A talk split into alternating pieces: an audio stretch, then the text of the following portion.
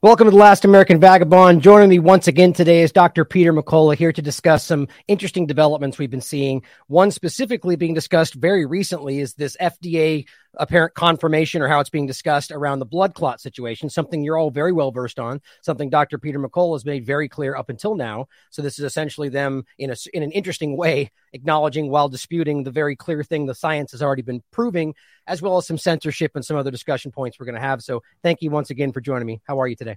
Thanks for having me. Yeah, it's my pleasure. Well, let's start off with I wanted to ask you an interesting question about.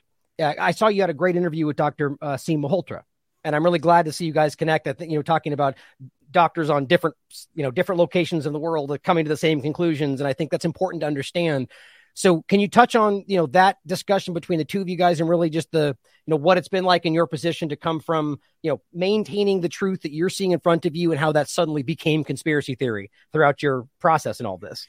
You know, you know myself and uh, UK cardiologist Aseem Malhotra uh, while we had been interacting, communicating for over a year, uh, we arrived at the same conclusions from different points of view. We've both concluded the vaccine should all be pulled off the market now. Sadly, he's lost his father, a prominent physician, due to the vaccine and has felt the bite of that uh, in his own personal life. But even now, the FDA admits that Pfizer caused blood clots. Previously, AstraZeneca, Johnson Johnson implicated blood clots many, many papers in the peer reviewed literature on blood clots, both arterial and venous. Prominent figure after prominent figure suffering blood clots after the vaccines with the COVID 19 respiratory illness, and commonly both, including in that list Herb Kirkstreet, uh, ESPN announcer, Al Roker, weatherman, mm-hmm. uh, Deion Sanders, former NFL football player and baseball player. And the list goes on and on. The blood clots are serious and they can be fatal. Uh, large blood clots are being removed from uh, corpses. People have died both due to the vaccine and the respiratory illness. The, the spike protein is found in the blood clots. These large ones you see on TV almost certainly form post-mortem, but I am seeing mm-hmm. them in my clinical practice. They take a long time to resolve on blood thinners. Mm-hmm. Well, in, in regard to the, the point about the FDA blood clot issue, can you can you elaborate on it's interesting because it seems as if the study is very clear about the increased risk, yet they come to a very weird conclusion. And I know we've seen this a lot where the conclusion essentially doesn't always match what the science actually shows. But can you explain that to me and what, how you perceive that? Like, I mean, are they coming right out and saying this does happen, or are they seeming like muddying the waters with their conclusion about what the science shows? Well, FDA, don't forget, is sponsoring the vaccine program with the CDC. So they have not provided clean analyses or inferences on mm. safety at all. They're almost not trustable on safety at this point. But they point out in one of the Pfizer data sets an increased risk for the development of venous thrombosis. But uh, the, the literature is far beyond the FDA. The spike protein produced from the genetic vaccines is physically found in the blood clots, Ryan. It's clear. Mm. It's physically in the blood clots. The, the blood clots are large and they're growing, and they cur- certainly are threatening for those at risk for blood clots. Any patient who has an inherited blood clotting disorder, or is on supplemental estrogens, or is smoking, obese, or is immobilized, they're at risk for blood clots after taking one of these vaccines. Yeah, see, that's one thing we're seeing a lot, and a lot, and most all the research is showing now is that these this it, it, very clearly has its areas of risk. But would you agree it's a fair statement to to argue that this seemingly has a way of exacerbating most problems that the body has?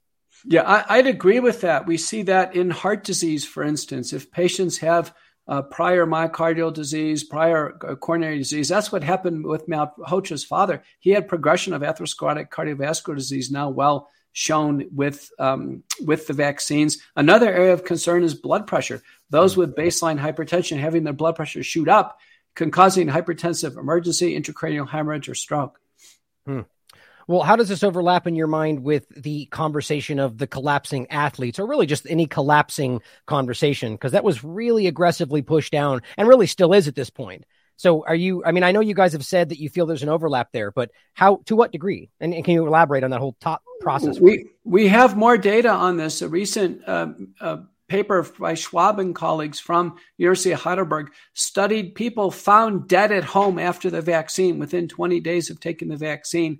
There, 71% of people had a clear cut vaccine induced problem that was the cause of death, the proximate cause of death. There, myocarditis or heart damage. We know from two studies Mansugian and colleagues in Bangkok, Thailand, and Les Pessig from Basel, Switzerland have both shown that about 2.5% of people sustain heart damage with the vaccines. About half of it's asymptomatic. A small scar is formed in the heart. And then months later, there can be a, an arrhythmic cardiac arrest. The hmm. two periods of time where it happens is between 3 and 6 a.m. and during sports. There, a trigger of adrenaline seems to uh, trigger the sudden death event. And we've seen public figure after public figure die of sudden cardiac death after taking the vaccines. Most recently, Irene Cara, who uh, sang the Flashdance song. It really is shocking to see how many. I mean, you could obviously argue that we're focusing more on it today, but it's unprecedented to see just the people collapsing on live TV shows and live broadcasts just right in front of us. So it's unprecedentedly obvious that there is something increasing. But so, it, do, do you know what they argue is? Is there any justification about why this is happening right now, or is this just kind of an undefined problem in the mainstream conversation? there's complete silence in the mainstream conversation. The typical uh, eulogy says uh, that they died of unknown causes and that they're greatly missed. Um, but the families could come out and help us. If they have not taken the vaccines, they could clearly clear it up and say, listen, there's no vaccine involved. But Dr. Malhotra and I have said for the next person who dies suddenly, and unless the family comes out and tells us it's not the vaccine, it is the vaccine until proven otherwise. We have now incontrovertible data that both subclinical myocarditis and fatal blood clots are the proximate cause of death. Hmm. Yeah, see, I, am glad you guys put that post out in general about you know calling on the families to be honest about this and be clear because there's a lot of pressure there and it's they're being scared. But I think it's obviously very important that people talk about their personal experiences with their families, their neighbors on broadcasts like this. It's, it's absolutely paramount. But so, what do you say that somebody in this position should be doing? Right. So, we know that this is a problem. We know that there's a lot of obvious peer reviewed science showing. Let's talk with the spike protein first. Like, so is there something that somebody could do to, I guess, lessen the the chance? Let's say, let's say they get one shot and they stop because they watched your information. What should they do to lessen the issue or the potential for the blood clot? We know that uh, from CDC COVID tracker information, 87% of people are doing the right thing. They're not taking any more of these shots. Mm-hmm. America has had it with these shots. Uh, a similar number has been reported from the recent Kaiser Family Foundation survey. Uh, so the right thing is certainly not to take any more shots. Uh, those who have chest symptoms, chest pain, difficulty breathing, uh, they should seek evaluation. Uh, both blood clots uh, and myocarditis can cause chest pain, difficulty breathing. The diagnostic evaluation is separate for those two entities. I can tell you as a cardiologist, I've never seen so many blood clots in cases of myocarditis in my career. I only saw a handful of cases of myocarditis before COVID vaccination. Now, now the definitive tests include blood tests, EKG, echocardiogram, and cardiac MRI. It's a big deal. Uh, we know that the cardiac um, MRI is conclusive, but it's an expensive test and should be uh, ordered if clinically driven. There's no way to get the spike protein or the genetic material out of the body that we can see at this point in time. Uh, we just advise people to be prudent and be in touch with their symptoms. Hmm. Well, do you have any insight? Uh, is it the same thing then? I guess that includes the lipid nanoparticles and the mRNA instructions. So, all of that in general, the goal is just no more. Stop taking the injections. Yeah, the goal is no more, uh, and, and, we need urgently need research. You know, with the uh, uh issue of tobacco causing lung cancer and a variety of uh, cancers. In the end, there was a big tobacco settlement, and the tobacco manufacturers had to pay for uh, lung cancer research. I think we're going to be left with the same thing. The vaccine manufacturers will have to pay for vaccine injury research. Governor Ron DeSantis recently announced grand jury proceedings uh, against those uh, who have committed wrongdoing. And this would be the vaccine manufacturers largely for not providing informed consent uh, for, in a sense, fraudulently presenting these products as being safe and effective when they're not. Uh, the government agencies have been complicit; they'll also mm-hmm. be called in. Uh, but people are calling for justice at this point in time. Something I have a hard time accepting that as a as a I mean it's a positive step, but the idea that the very people who I argue you could prove are at least to some degree aware of the problem and yet not making that clear to then pay for the similar research, I I would immediately be skeptical of the research and its outcome. You know, so it's very hard to think that as a positive step. Do you see another angle from this? I mean, do you feel that there's some real accountability coming from the people like you speaking up about this, or, or you know, how do you perceive that right now? Well, the most direct uh, accountability would be forms of compensation. We know for in hospital care, for instance, the atrocities there, there are class action lawsuits that are welling up. A big one in California, hundreds of families, lead attorney Watkins, and it has to do with substandard in hospital care, uh, you know, lack of use of uh, appropriately uh, repurposed oral generic drugs, the use of remdesivir against WHO contraindications, all of these coming up. In terms of vaccine injuries, uh, there is a vaccine injury compensation fund. I think people will be seeking larger awards, even mm-hmm. though there's indemnification for vaccines. Uh, if the vaccine manufacturers and the federal agency have defrauded Americans, that liability shield may be lifted. There may be direct compensation. Research can always be brokered through independent mm-hmm. agencies where there's mm-hmm. unrestricted grants. Uh, remember, it's all federal dollars who went to the vaccine companies, and then from there it flowed to the biodefense contractors who make the vaccines. All that money can flow back to Americans now who've been injured and damaged. I'm glad you said that. Actually, I was thinking about the same point in the other day in a show about whether the like essentially now that it's been uh, there's the approved versions on the shelf and then there's the added to the childhood schedule that you can argue that they are kind of immune from prosecution. But if they committed fraud in that process there must be a loophole there i would argue. So that's a, a you know a, a, ray of hope i would argue that we could get around that. Um, do you do you as a cardiologist yourself do you not think it's shocking how few people in your field have been speaking up about this? I mean, it must be as equally obvious to them as it is to you with seeing that many patients with myocarditis. I've been shocked with how effective the government bribe was. We learned yeah. in 2021 the COVID Community Corps program, which was a massively funded, multi billion dollar White House and HHS funded program, had dollars freely flowing to all the uh, physician societies, the medical colleges, Hollywood, the NFL Black and Hispanic groups and churches, they're all complicit now. This was a massive government bribe. In fact, money went to the pediatric societies before the pediatric studies were even done. Money flowed to the College of Obstetrics and Gynecology, even though those patients were excluded from vaccine studies. Hmm. This is complete and total malfeasance by the White House and the Department of Health and Human Services. Billions of dollars bought influence, and it worked. Wow. I mean, so that's a really a really big statement really. So you're what you're saying is that the funding for this was being done in the areas where the problem later arose. So, I mean, you that's hard not to see that as foreknowledge of the exact thing that they're now trying to say isn't happening, right? It's all in the website. Look up COVID Community Corps and see where the money went. Mm. Uh, and it's a staggering amount of money. It could be greater than $13 billion of American uh, money literally flowed to promote COVID vaccines before uh, the full vetting of uh, clinical data and certainly before the emergence of safety data. Hmm. So that to this day, I think the reason why doctors promote the vaccine so hard is because A, they took them, and B, hmm. the money is behind these vaccines. Right, right. Well, since we bring that up in general, I know you've done a lot of really good work around ivermectin specifically and so on. And I, I, I, highly recommend anybody who's truly interested to check out your your work on this exact topic. But could you give us a quick breakdown on what the person in this position, like let's say you think you might be sick, should be doing, in, in, as opposed to go and wait till you get extra sick and come back and let us know, kind of a situation. You know, the way the hospitals are engaging with it. The first update I have is uh, is to assess: is this the first, second, or third illness?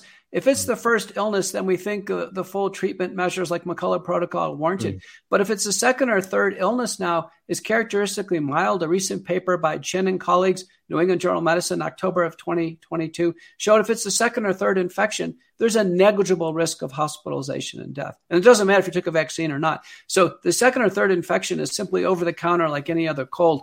But the first infection, high risk person, uh, we do recommend virucidal nasal washes, dilute povidone iodine, dilute hydrogen peroxide, sprays, spray it up, sniff it back, spit it out. Got to kill the virus up in the nose. Can't mm. rely on pills or IVs for that. Using oral nutraceuticals and supplements, zinc, vitamin D, vitamin C, quercetin, over the counter famotidine, over the counter aspirin. Then after that, we can use the oral antivirals, but they are largely de emphasized now.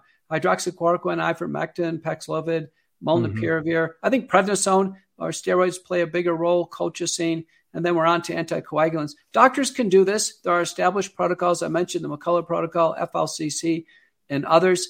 Uh, there are worldwide protocols, by the way, that use no ivermectin, no hydroxychloroquine, and they're perfectly fine.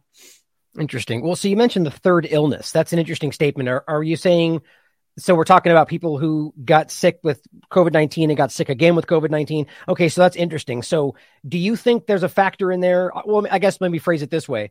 If they're getting sick repeatedly, or do you know whether those are people that have already had an injection in that process, or are you seeing people get repeatedly sick who never got an injection? Well, most have taken the vaccines. Don't forget, in the United States, the CDC says 87% of people took them. So, mm. so being injected means almost everybody. And you're right; they are the people who are getting multiple infections. The unvaccinated, by the way, look terrific in every analysis. Mm-hmm. Lowest risk of other illnesses, fit and strong. People who didn't take the vaccine, they didn't take it for a reason. And boy, is it showing up. They're looking great. But those who have taken the vaccine, they certainly can get it multiple times. Uh, the virus is mutating, is becoming more mild.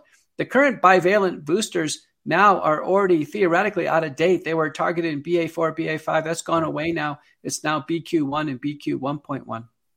Interesting. Well, I'd like you to, for, if you could elaborate on on wh- why you say that about the unvaccinated being better. But so just to finer point on that, I find this really fascinating. So, do you think this is an immunity issue? Where I guess what is your opinion on natural immunity in regard to COVID nineteen? And then, do you think it's the injection that's stopping that from being effective, and that's why they're getting it repeatedly?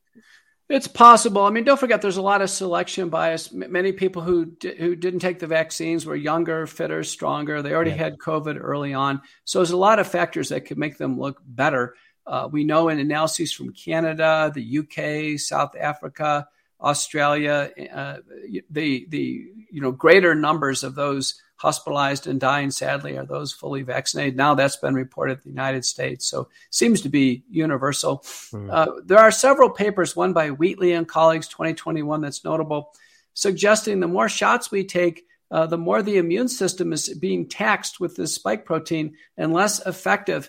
Uh, and it has it's not it doesn't have the alacrity in order to fend off other infections and maybe explaining why we're seeing uh, rises in respiratory syncytial virus, influenza, mm. and others. Uh, it's clear taking genetic material coding for ancestral Wuhan spike protein has not helped the immune system at all. And right. these long lasting injections certainly cause harm. So, in regard to the unvaccinated appearing to be more healthy, can you elaborate on that? Because I'm sure everyone's very interested in that because that's a common point being made right now about the contrast. I mean, really, the people that are unvaccinated today are a control group in the world. So, in your experience, can you elaborate on what you're seeing there? Well, what we're seeing is they tend to be younger, uh, fitter, uh, with less medical problems. That's for sure.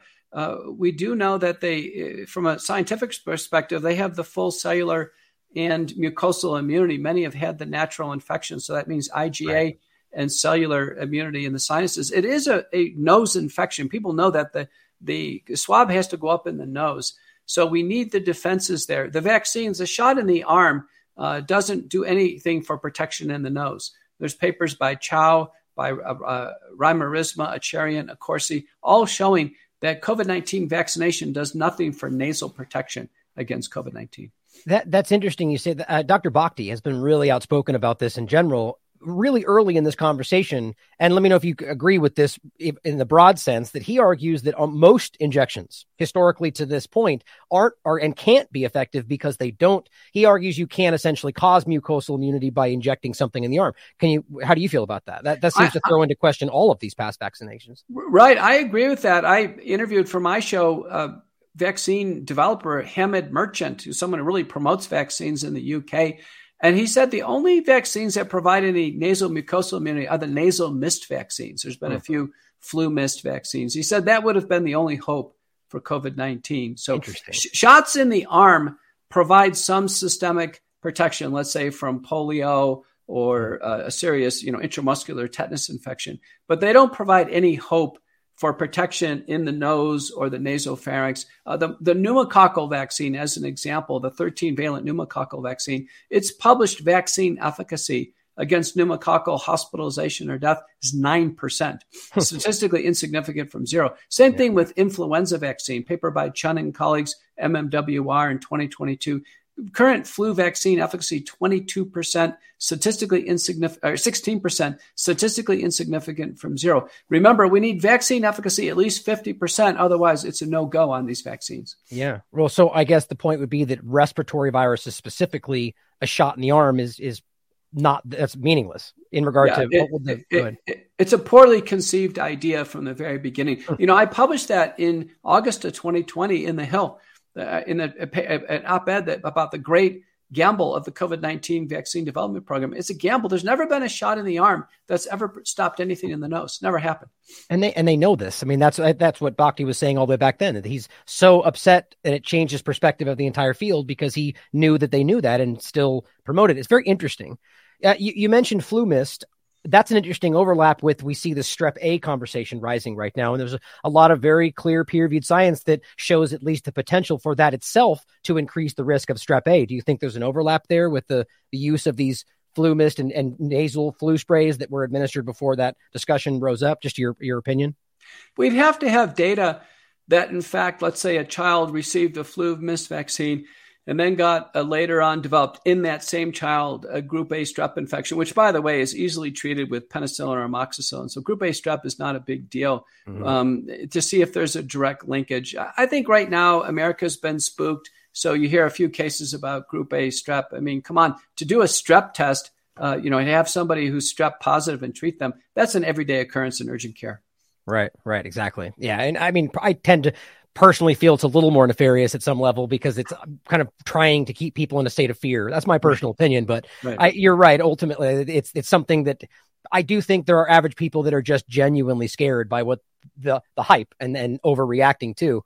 So in, in general, it's interesting that the, the we see this discussion, and then we'll let's talk about censorship. I want to ask you about the DNA part last. We've talked about briefly on AM Wake Up the other day in how this has been an evolving conversation around this that I think you you pulled out of it a long time ago in whether or not this is in fact actually either changing or or integrating with your DNA and then what that would actually mean going forward you know different than the things circulating your bloodstream. So one is that something you feel is absolute at this point that this is hap- this is changing your dna and then what would that really mean going forward in your perspective there's one paper alden and colleagues senior author um, Yang de Marinis uh, is the last author. Uh, there, the the Swedish group did show integration of Pfizer, the code for Pfizer, into human DNA.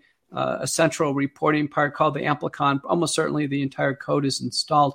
Uh, we know the spike protein is very close to the nucleus. Uh, I've shown that. Multiple studies have shown that. Uh, I showed that in my Substack recently. It doesn't matter if if it's exactly in chromatin or in the nucleus it's almost a certainty now that uh, that parent cells are transmitting the code for Pfizer Moderna to daughter cells. Almost certainly that's happening egg and sperm together in the embryo and then in other tissues that are, you know, the cells are differentiating. This is disturbing. The fact that the, the genetic code does not get out of the human body. Röltgen and colleagues from Stanford showed in cell the messenger RNA is not being digested and going away. It's it's hmm. permanently staying in lymph nodes. Yeah, it's very very alarming, and I'm sure a lot of people will be scared, but it's important to hear that so we understand. Actually, one more thing I, I wanted to get your t- your your take on in is in regard to the blood discussion that's very prominent right now, right? And I think we did mention this again on AM Wake Up, but the idea of the specifically the transfusion for that child and whether there's a risk there. And I mean, personally, I think it's all but proven that there is a the evidence of these things being in the blood, and that alone should be enough to at least question that. But do you feel that there? What do you think should be the step forward with the way that with what's present in the blood and with blood transfusion specifically? I think it's too late. I was a part of a group that warned that warned the American Association of Clinical Blood Banking, the American Red Cross, early in 2021. We were concerned. Uh, they weren't asking about vaccination in blood donors. Hmm. Uh, you know, it's water under the bridge at this point in time. The blood banking industry is a big industry. Uh, 87% of people have taken these vaccines. Hmm. Uh, it's almost a certainty that the blood supply is changed. Fortunately, there are no severe proven reactions, uh, vaccine uh, induced blood transfusion reactions where spike protein or messenger RNA has been implicated. But we'll certainly, you know, keep our eyes on that. Mm-hmm. Uh, I, I, recognize it's a concern. It's, it's just not, it's a concern that doesn't have any practical solution. Yeah, right, exactly. And yeah, and I would agree that these are st- this is still being fleshed out, but there are potential cases that are being discussed as possibly being because of that. Which yeah, I, I agree. You're, you're right. We should always be wait for, for the evidence and the proof of something before we jump to conclusions. But it's very concerning to see that it, there's at least examples of people thinking it's already happened where a baby has died in this process. And now we have baby Will in New Zealand who just got forced to take that uh, the transfusion. And so it's just it's an alarming reality where we know that there is high potential for problems and seemingly no concern there. I, I guess the last point on COVID nineteen in general or the vaccines related is you know it's the way I even titled this today. It's as far as I'm concerned, this has been collapsed. The narrative has been exposed. It's obvious that there at some level is a willful ignorance in regard to the dangers of the injections. And yet it continues, right? Even more, not just continues, but now we see them pushing even harder over the top of it. The White House saying well, you need to get this next shot. Like, one, I guess I, it's your opinion how to explain that, but I guess two, what do we do in this this situation, right? So I think it's clear that it's exposed, but it continues, right? What do you think? I feel like I'm the last American vagabond wandering out there in the wilderness, uh, you know, wondering what's happened to the world. Mm. The bivalent vaccines weren't even tested in humans, they failed in animals. The most mm. recent dossier for pediatric vaccination with the bivalent boosters, the FDA only had it in their hands for three days. Hmm. At this point in time, it, it's off the rails. Those promoting the vaccines have, have become unmoored. Uh, the vaccines are not safe for human use. They should be pulled off the market. We should give up this hopeful love affair that the vaccines were going to end the pandemic. They clearly have failed. We need to stop the mandates, stop the vaccines, begin a vaccine injury research, and close out the pandemic. Absolutely. Well said. And I agree completely. I've only got you for a few more minutes. So you want to talk about censorship and Twitter. I think you and I, you, we got them back similar times. I, I don't know if you know, I just got my large account back which is nice to see. Um, and we also did briefly talk about this as well. And so, uh, give us your thoughts on where this is going. Uh, you know, the censorship on Twitter and elsewhere. And and you know, do you think do you do you feel it's going to get better with what's just happened on Twitter specifically and and in general? What a series of developments we've learned through America First Legal, as well as uh, data right. dumps and, and frequent messaging from Elon Musk that the FBI had agents assigned to Twitter, regular communications. So did the CDC. They were manipulating our accounts, mm. trying to manipulate messages, ma- manipulating things regarding elections, and then into COVID 19. It's almost as if Twitter was a direct extension of some type of government deep state. This is not looking good at all for multiple government agencies, not looking mm. good for tw- Twitter executives. Uh, like you, I had a large account. People who followed me were largely doctors, and I, um, mm-hmm. you know, I, I tweeted out uh, graphical abstracts. I followed all the community rules. Uh, all my all my data and summaries, just like today, were within the bounds of the published literature. No hyperbole, no right. exaggeration. Uh, fortunately, I was restored, and and I think the effects of these unfollow programs and blacklisting and shadow banning were really uh, tremendously dragging down my followers. My followers are exploding. I bet yours are too. Hmm. Let's hope that this uncensored Twitter environment continues. I've gotten strong on Truth Social, GETTR, uh, Telegram. I've started a, a, a um, Substack, Courageous Discourse. Right. Uh, so, so this whole Twitter uh, imprisonment that we've had, in many ways, has has made independent media even stronger. Yeah, I, I would agree with that actually, and I, am glad to see you take a positive perspective on this. I mean, me, personally, I'm I'm on, um, I'm on the fence about whether I feel Twitter's going in the right direction. There seems to be a little bit of teeter tottering going on, but it's great to see that you're back. I mean, that you and and Malone specifically were two people that I said, you know, I'm not gonna. I'm, I'm going to hold out judgment until I see that. And, and, you know, good steps are happening. I'm glad to get mine back as well. But it's important that we maintain a positive perspective on this because I think it's impossible to miss right now that your work has has opened people's minds and and what you're doing, and we've reached people. I mean, I, I've never previous to this situation, I've always thought people were you know, we were some level it was getting through, but I've never seen this level of of questioning. And I think that's why it's getting so much more intense, just in, every possible way, but specifically around the vaccine. So it's just a positive sign. And I think we need to lean into that and, and take the wins where we can. So thank you for continuing the work and, and hopefully we can connect again in the future. Any, anything else you want to leave us with before we uh, end today and new upcoming work? Any tidbits of wisdom for us? I just ask everybody to check out my website. It's new and improved, petermcculloughmd.com. It'll take you everywhere. Thank you so much for having me on the program. Yeah, it's my pleasure, Dr. McCullough, and I look forward to uh, your work in the future. So, as always, everybody out there, question everything, come to your own conclusions. Stay vigilant.